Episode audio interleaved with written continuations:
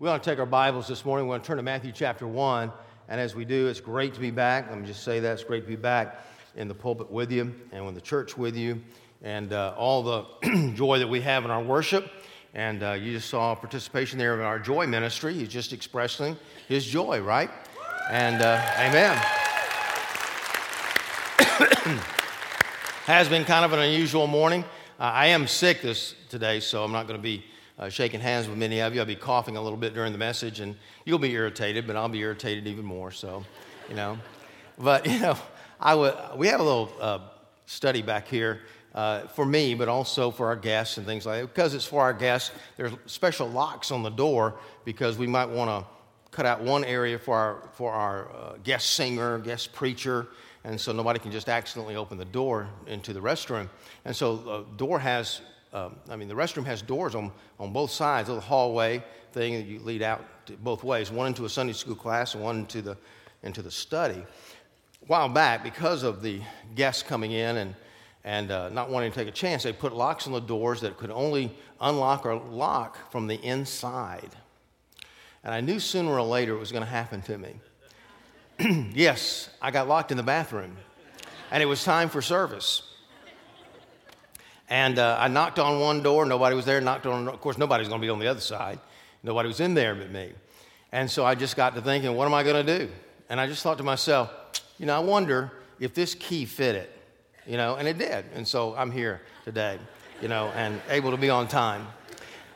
Um, we're going to begin a new series of messages today on uh, the life of Jesus, the Jesus' story, out of the Gospel of Matthew. And we're going to be starting in chapter one. Now, if you're going to start what I think is one of the most important books of the Bible, for me at least, how would you start it? I mean, this is a book that I recommend for new Christians to read. It's the book that, that changed my life. When I was in college and some people challenged me kind of to read the Bible, I was challenged by their reading at least. I started in the book of Matthew, and I went through it. By the time I got to the end of it, I was so thrilled by the Word of God that I, I really gave my heart anew and afresh to Jesus Christ, started following Him as Lord. It was such a distinctive decision in my life, I'd never turned back. And so the book of Matthew, more than any other book of the Bible, is precious to me. Now, we're going from the Old Testament to the New Testament, and you're trying to get everybody's attention right off the bat. How are you going to start that book? You want, well, you want to start it maybe with, a, my name is Ishmael, maybe, something like that. It was the best of times, it was the worst of times. Maybe with a story. I've been told in writing that if you're going to be an effective writer, you've got to start off every chapter with a story. The last thing I would think you would do is start off with D N A dot com, because that's what we find here. In fact, some of the times when I say, now I want to recommend to you as a new believer to read this book, Book of Matthew, just start there, just skip the first seventeen verses, because you have no idea, they're going to have no idea what's going on there. But the Jewish audience did have an idea about what's going on in a genealogy.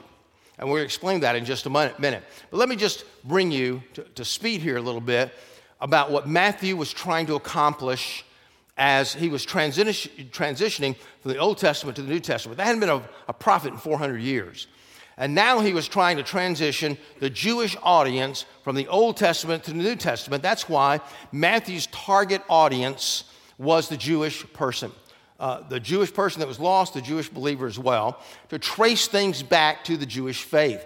And in doing so, he had a real challenge in his life, because the Old Testament was all about the law. It was about obeying the law and really doing the law in order to, to please God. Now, something new was going to come on the scene. Not only was Jesus Christ going to come on the scene and be born of a virgin, die on the cross for our sins, but the whole idea of grace, that God's un- undeserved favor, that is, uh, Chuck Swindoll maybe uh, defined it uh, really well, where he says, uh, it's to extend favor or kindness to someone who does not deserve it, can't earn it, and I would add, desperately needs it. And so we're talking about God giving of Himself, and that is foreign, the whole grace thing is foreign to the believer of the Old Testament.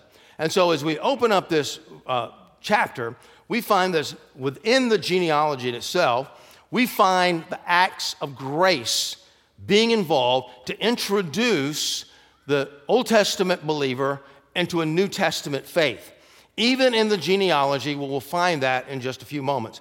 But first, I want to I want to read a couple of verses here. The book of the genealogy of Jesus Christ, the son of David, the son of Abraham.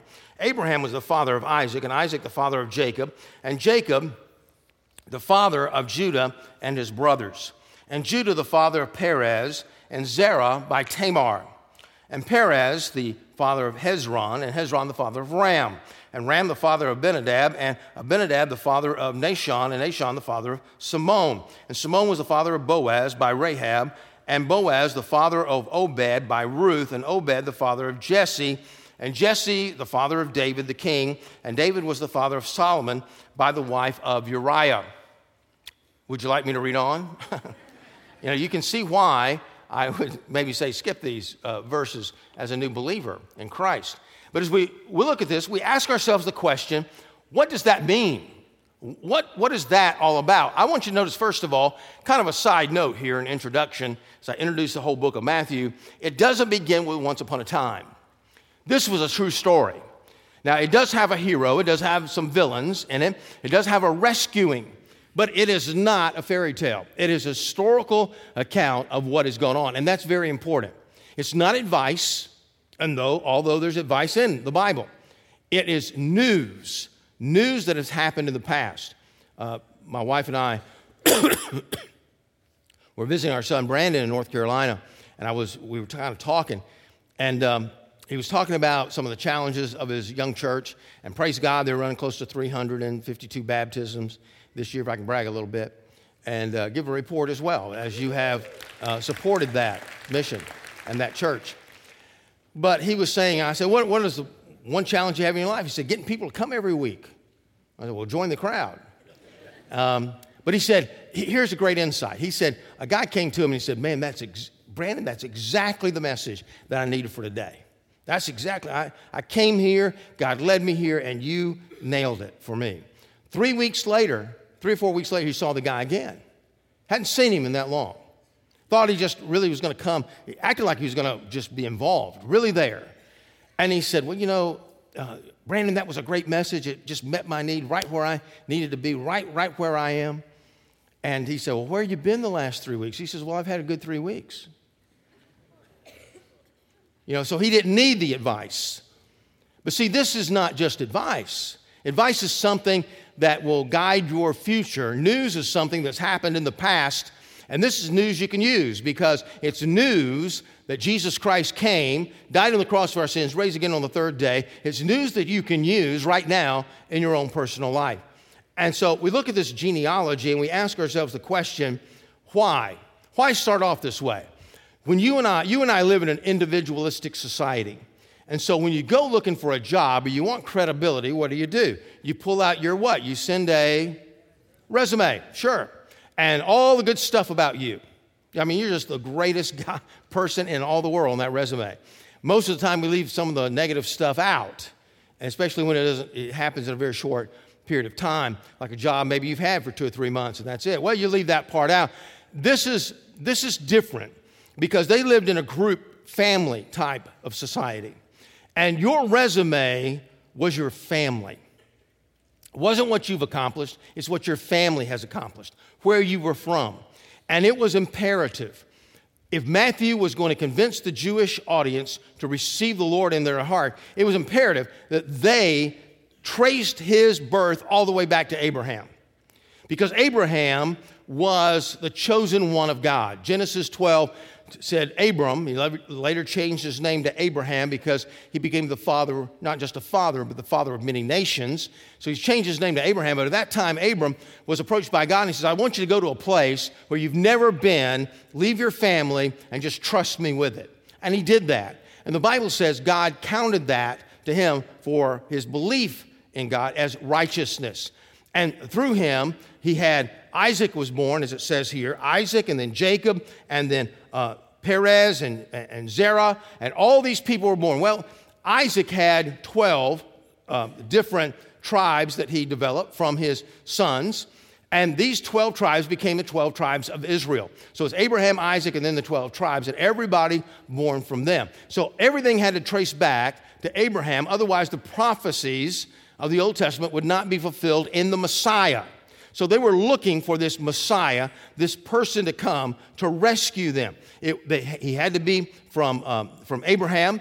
And then there were challenges that Matthew faced in all this.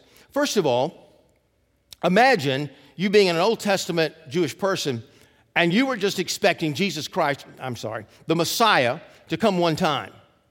And he was going to be the coming king. What we think about Jesus Christ coming back again and what happens in the book of Revelation, et cetera, though that's the coming king that the Jewish people were expecting. They saw Jesus, or rather the suffering servant role in the Old Testament. Psalm twenty-two, my God, my God, why have you forsaken me? Psalm or, or Isaiah chapter fifty-three, describing the grief on the cross as Jesus bled and died for our sins. They felt like that was symbolic. And it applied to the nation of Israel because they've been persecuted so much over the centuries. They see themselves as the role of the suffering servant. And so for them, the announcement of a Messiah to come, at this point, they would be saying to themselves, well, I don't know what you're talking about. How come he is not, why is he not uh, conquering the Roman Empire? So there's a challenge there. There's a challenge also in the fact that they were looking for the Messiah for centuries and centuries, and it did not look like he was coming anytime soon. four hundred years before last, the last prophet, Malachi, which Tim Dix preached on last week. four hundred years, no kings. There was, there was nobody to look to. In fact, it looked like everything was going the opposite direction. They were under Roman rule. Haven't you had your, your prayers like that? You think, well, I've been expecting this for years. In fact, I, I'm not even expecting it anymore.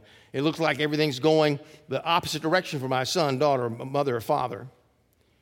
And so you, you wonder about the, the grace of God and the answer to prayer. Well, not only that, but the, probably the biggest hurdle Matthew had to make is that it was ingrained in the Jewish audience, the Jewish people, that you had to obey the law. The law, the law, the law. The law was there. Of course, there's rules, and we need to live by uh, uh, those rules except for the civil law of the uh, Jewish faith with all the ceremonial, I should say, the not the civil, but the ceremonial law. The civil laws are there for a reason, to guard us, to give us guidelines, to give us guardrails in our life, and we need to obey them. But they felt like you had to obey them in order to get to heaven. They had to obey them to please God. You had to obey them to get the blessings of God. And so for Matthew to come along and give the message of grace was foreign to all these people. And so he's easing into this. And so right here in the genealogy, he reminds them of the grace that God has given them in the past. How do we see this? Well, we see them, see this grace through five women that are mentioned in this text. Look in verse three. And Judah, the father of Perez, and Zerah by Tamar. Five women. Well, first of all, women were not usually in a genealogy because they were not looked upon in high regard uh, back in this day. And so they were, they were left out. And then you also left out the things that were kind of black eyes in your, in your genealogy. You didn't want to be reminded of that. I mean, no nation is perfect, right? So you never talked about these kind of things. Tamar. Who in the world was Tamar? Well, she married the son of Judah, who was The, I guess the biggest tribe, really, of all the nation of Israel. And uh, he married. she married Ur, who then died. Well, it was customary back then that the next son in line that was available would then take on uh, the uh, deceased wife and marry her. Well, Judah was supposed to take care of this, but he didn't. In fact, that son that was involved in that didn't want her. He didn't want to, uh, you know, have her and another wife and another wife and then spread his um, inheritance out among so many. So he did not want to marry her, and so he allowed her to, or allowed him not to marry her. He says, look, I'm going to give you my next son, but of course he's too young. But once he grows up, I'm going to give you that son so you can have some children. Well, time went by. It never happened. He didn't put that on his calendar, you know? And so Uh, She thought to herself, she knew he was Judah was going to another town, so she dressed up as a prostitute, put herself on the side of the road, and you can find out pretty soon how, why Judah had such, I guess, a big family. He really got around because he picked up this prostitute as well, as well as others. So he picked her up, and then uh, he said, look, I want to pay you something, and I've got some calves or whatever back home, and I'll send you one. And she says, well, leave your signet ring and your staff, and I'll exchange it to the for the calf when uh, when he when your servant comes with it. And he agreed to that. Well, she got pregnant, as she planned to do. And then when he found out about Judah found out about it, he was going to kill her until she presented to him the ring and the staff. And he says, the father of this child, these are the things that belong to him. And immediately he was convicted. And he said, man, that, that's horrible. That's sordid details. It's in the Bible. See, the Bible doesn't leave anything out. And it was an example, and, and I, I can tell when people were reading this thing, they were thinking, wow, we don't even talk about that at the dinner table. We never talk about Tamar.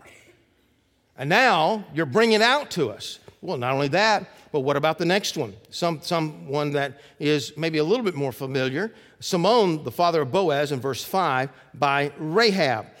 Rahab, in Joshua chapter two, we find this pro- another prostitute, and this one's a real prostitute. I mean, she she uh, she'd been at it for a while, and that was her way of making a living.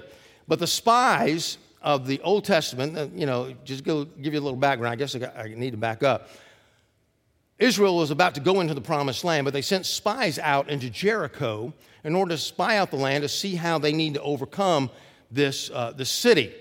And Rahab uh, uh, greeted them and said, look, you can stay in my house, but if you do that, I want you to save my house and uh, my life and my everybody in my house. They agreed to that. And the Bible says this about her in Hebrews eleven. It's the New Testament book of Hebrews.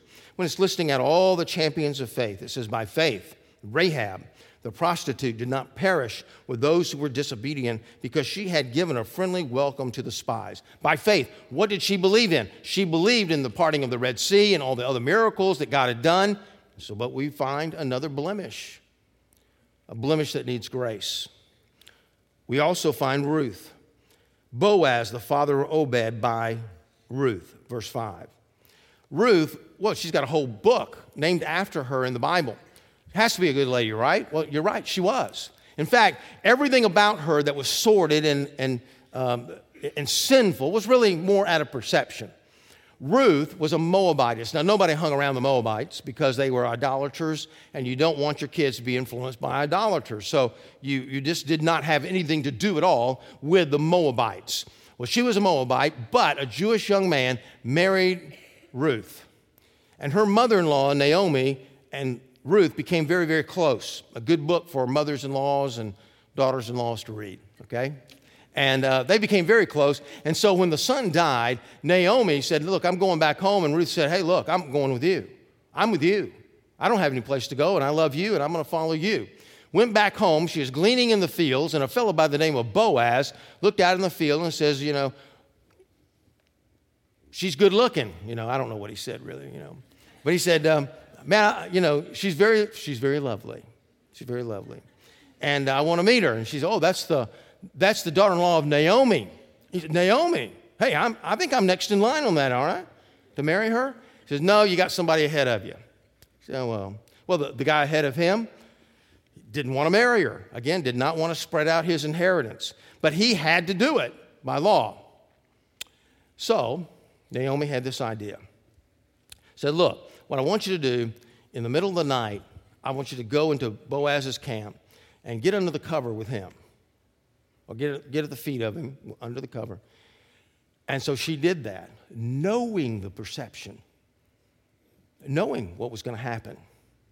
When they woke up, they said, you know, well, look, you know, look what's happened here. And the other guy just didn't want her at all then, and he had a way out, and Boaz ended up marrying her.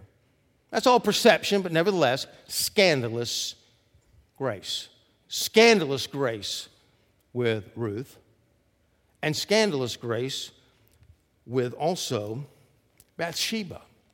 Now, you say, where is she mentioned? Well, it's worse than that. She's not mentioned. Look with me in verse... Um, Verse six, Jesse, the father of David, the king. Well, here's David. Somebody reading that genealogy says, yeah, that's right. Man, we're proud of David. In fact, when Jesus, when the Messiah comes, he's going to be reigning like King David.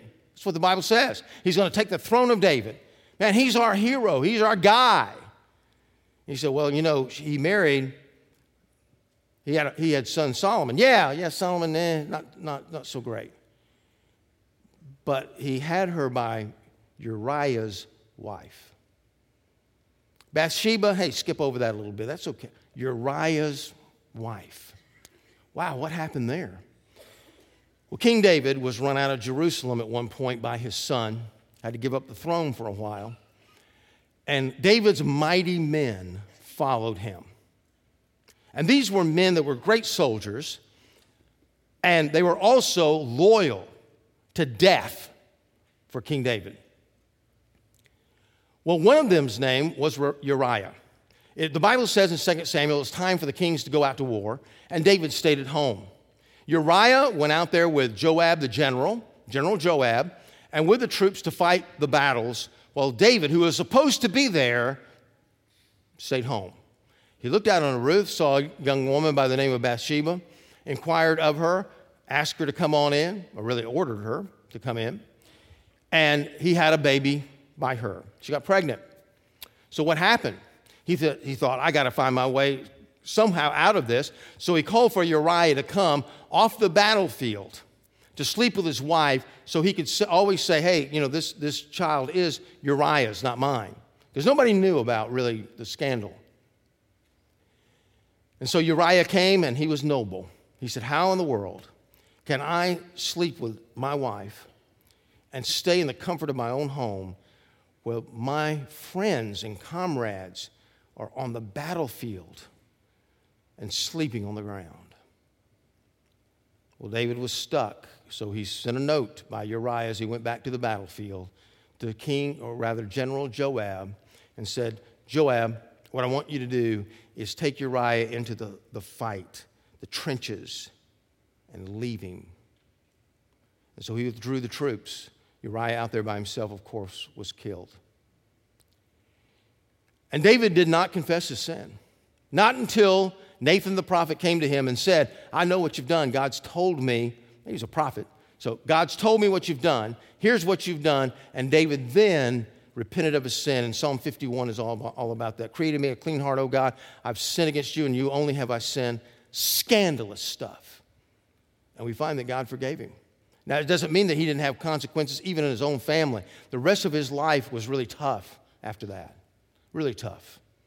But God forgave him, and his relationship with God was restored. And then what about Mary? You know, we think about Mary, a sweet person, wonderful person. Look in verse sixteen. And Jacob, the father of Joseph, this husband of Mary, by whom Jesus was born, who's called the Christ. Now, notice, I, I notice you can't see this in the version that I'm, I'm preaching from this morning, but the old King James Version, all of these are begats. You know, we joke around that, yeah, I don't want to go through Matthew with all the begats. What does begat mean? It means it's a natural born. They were naturally born of the father and the mother. But he, they skip all that in the original language and say, that Joseph, the husband of Mary, of whom Jesus was born, is called Christ. No begat. It was a supernatural birth. We read on, and we'll look into this a little bit more next week. But it says, now the birth of Jesus Christ took place in this way. I'm looking in verse eighteen. When his mother Mary had been betrothed, and this is like a super engagement that I won't have time to get into this morning, more than engagement, but not marriage, to Joseph, before they came together, she was found to be with child from the Holy Spirit. And her husband, Joseph, being a just man and, not un- and unwilling to put her to shame, resolved divo- to divorce her quietly. Well, okay, something happens to your life, and your girlfriend comes to you and says, uh, look, uh, I'm pregnant, but I'm still a virgin. You know, the Holy Spirit has impregnated me. How do you know that? Well, the angel came and told me. Now, how many of you are really going to buy that story? Nobody. Joseph didn't buy it either. He was going to put her away quietly, and it's only in this passage when the angel came to him and told him something different, then did he act differently. We find Mary, a virgin, having child of the Holy Spirit, but she would ever live with a stigma because few people, I believe, ever believed as she was pregnant, a few months early, no one really believed that Mary and Joseph were innocent.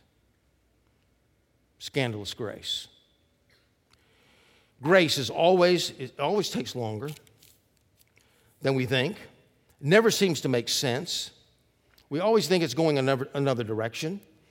And always more than we think. When Jesus came as a Messiah, um, the, the Jews were thinking, this is just for us. In fact, after it happened on the day of Pentecost and all the Jewish people uh, were saved, it didn't happen until Acts chapter ten that the Gentiles had an opportunity to receive Christ. It was all about the Jews at first. You see, the, the Jewish people just thought it was just for us, but no, God said, no, oh, there's something greater than this, something far more than this. The grace of God is for everyone. And so we look. Grace to extend favor to someone who doesn't deserve it, cannot earn it, and desperately needs it. Includes forgiveness. Includes the gifts of God. Remember what the Bible says about the gifts. The supernatural gifts that are given to you are by grace. Prayer. You see, grace is just really God's generosity. Anything that he's given you is from his grace. And so we look and see how grace helps us. Grace, first of all, is there, and we can receive forgiveness. Verse twenty-one, she will bear a son. She shall call his name Jesus, for he will save his people from their sins. Forgiveness is the greatest gift of all. And it's by the grace of God that that we are, are saved. You see, it's not that it doesn't, sin doesn't cost something. There are consequences to sin. You know, the old illustration, well, if you kill someone, go into prison, and then you say that you've received Jesus, God forgives you, but you still have to, you still have the consequences. You still are in prison. Well, the consequences as far as our salvation is concerned of our sin is Jesus dying for us on the cross. He gave his life for us. He spilt his blood for us so that we could have eternal life and forgiveness through him. And that's the second thing we, we see. We see there's a grace here. There's a grace not only for forgiveness of sin, but also a grace to be saved. It says in Ephesians two, eight and nine, for by grace you've been saved through faith, and the, it is not of your own doing, it is the gift of God, not a result of works, so that no one may boast. And the chapters to follow, we will find in chapters five, six, and seven, the Sermon on the Mount, we're going to see that these were given to the Jewish people to prove to them that they needed a Savior. They thought, hey, I'm in Abraham. I'm in him. And therefore, you know, Abraham was the chosen one. I'm in Abraham. And so therefore, I'm okay. You see, Abraham was just as important to the Jewish people. I mean, Jesus is the chosen one. We're in him. And Jesus is precious to us, and to the Jewish people, Abraham was precious. And so we're looking at this, and we think, wow, this is weird. Every other religion in the world can be described, again, by the word do. I've got to do something to earn my salvation. And somebody, no, I, I no, Pastor, really, I believe in a God of love. I do. I believe in a God of love. I believe in a God of grace. And I, I, I live that way. In fact, if the Bible looks like it's not really about love and grace, I just side with love. You need to understand the only religion in the world that ever talks about God's love is right here in this Bible, that I know of. You, you look at the Babylonian gods, the Greek gods, the Roman gods, they're all superhuman. And they're all, they all have needs of themselves. They're using the humans on the earth in order to accomplish and fulfill their needs. You will not find that with God. You'll find a God of love. For God so loved the world that he gave his only begotten Son, that whoever believes in him will not perish but have everlasting life. But if I'm going to believe the love of the Bible, I need to believe the rest of the Bible. I need to believe the rest of it. And here we find the Jewish person thinking works, works, works, works. The typical person that you deal with day by day, works, works, works. They just think they're doing enough. If they believe in God at all, they, they feel like they're doing enough to receive God's love and grace. But now something new is introduced. So, grace for forgiveness, grace for yourself, for salvation, and then grace to others. In verse twenty-two, it says this, All this took place to fulfill what the Lord had spoken by the prophet. Behold, the virgin shall conceive and bear a son. They shall call his name Emmanuel, which means God with us. When, G- when Joseph woke from his sleep, he did as the angel of the Lord commanded him. He took his wife, but knew her not, and she had given birth, and he called his name Jesus. How did he change? I mean, think about it for just a moment. Here was a man who was madly in love with this young girl. And at the end of the day, he was going to put her away privately because he loved her. He didn't want to embarrass her. But he couldn't take responsibility for something that he had not done. He was hurt. Deeply, deeply, deeply hurt. He didn't believe the story. Nor would you. Nor would I. My, my wife-to-be has cheated on me. Or someone has done something to her that she will not own up to. And I don't know what to do. I believe her, but yet I can't believe her. And so I'm going to put her away. Privately, just to the side. Divorce her. Then all of a sudden he changes one day. What happened to his life? The Bible says that this angel, verse twenty, he considered these things. An angel of the Lord appeared to him in a dream, saying, Joseph, son of David, do not fear to take Mary as your wife, for that which is conceived in her is from the Holy Spirit. What happened to his life? He, he was able to give grace because he experienced grace. He was bewildered. He was hurt. And the Spirit of God, or rather the angel of the Lord, came to him and said, it's true what Mary has said. It's true. You can bank on it. And you need to go ahead and follow through and take Mary as your wife. It'll be okay. He experienced the grace of God, and therefore he was able to give it. Um, in my last church, I never, I, you know, it's funny how the things you remember. But in my last church, uh, a lady by the name of Nancy, uh, one of the most committed people to the Lord, said, you know, I have trouble with one passage in the Bible. She said, it just, it just bothers me. And I said, what is that? She said, it's the parable of the vineyard workers. I knew exactly what she was talking about. In this gospel, Matthew chapter twenty talks about it. Jesus says, a man comes along. He says, you know, my vineyards need some harvesting, so um, if you'll work for me all day, I'll give you a denarii. It comes before the village, and all these guys stand, hey, we're in. So they, they go to the vineyard, and they work all day. Well, he knows he's not going to get it done with this group, so he comes back and says to another group, you come and work with me. I say, we'll just say three hours later, just for argument's sake. Three hours later, I want you to come and work for me, and I'll pay you um, what it's worth. They said, fine with us. We need work real bad.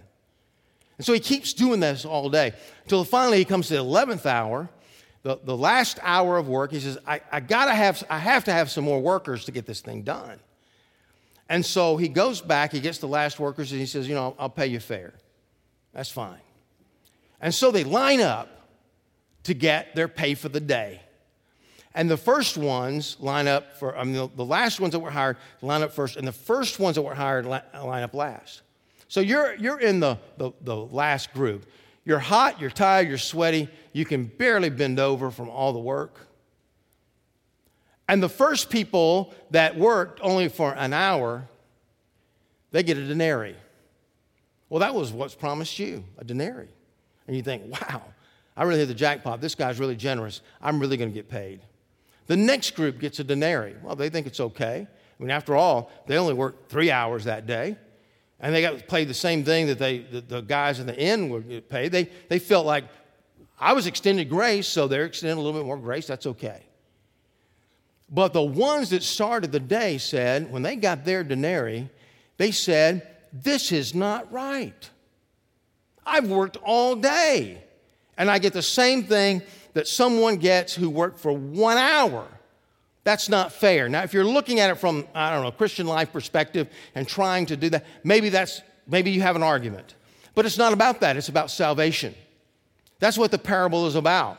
And so here's a person that was saved at six years old, or maybe at least they joined the church, they were, got baptized, they were a good girl, good boy all their life. They did the right things. They went to church. They were involved in church. They, they did things at church. They were committed. to, to the things of God. They even read their Bible some.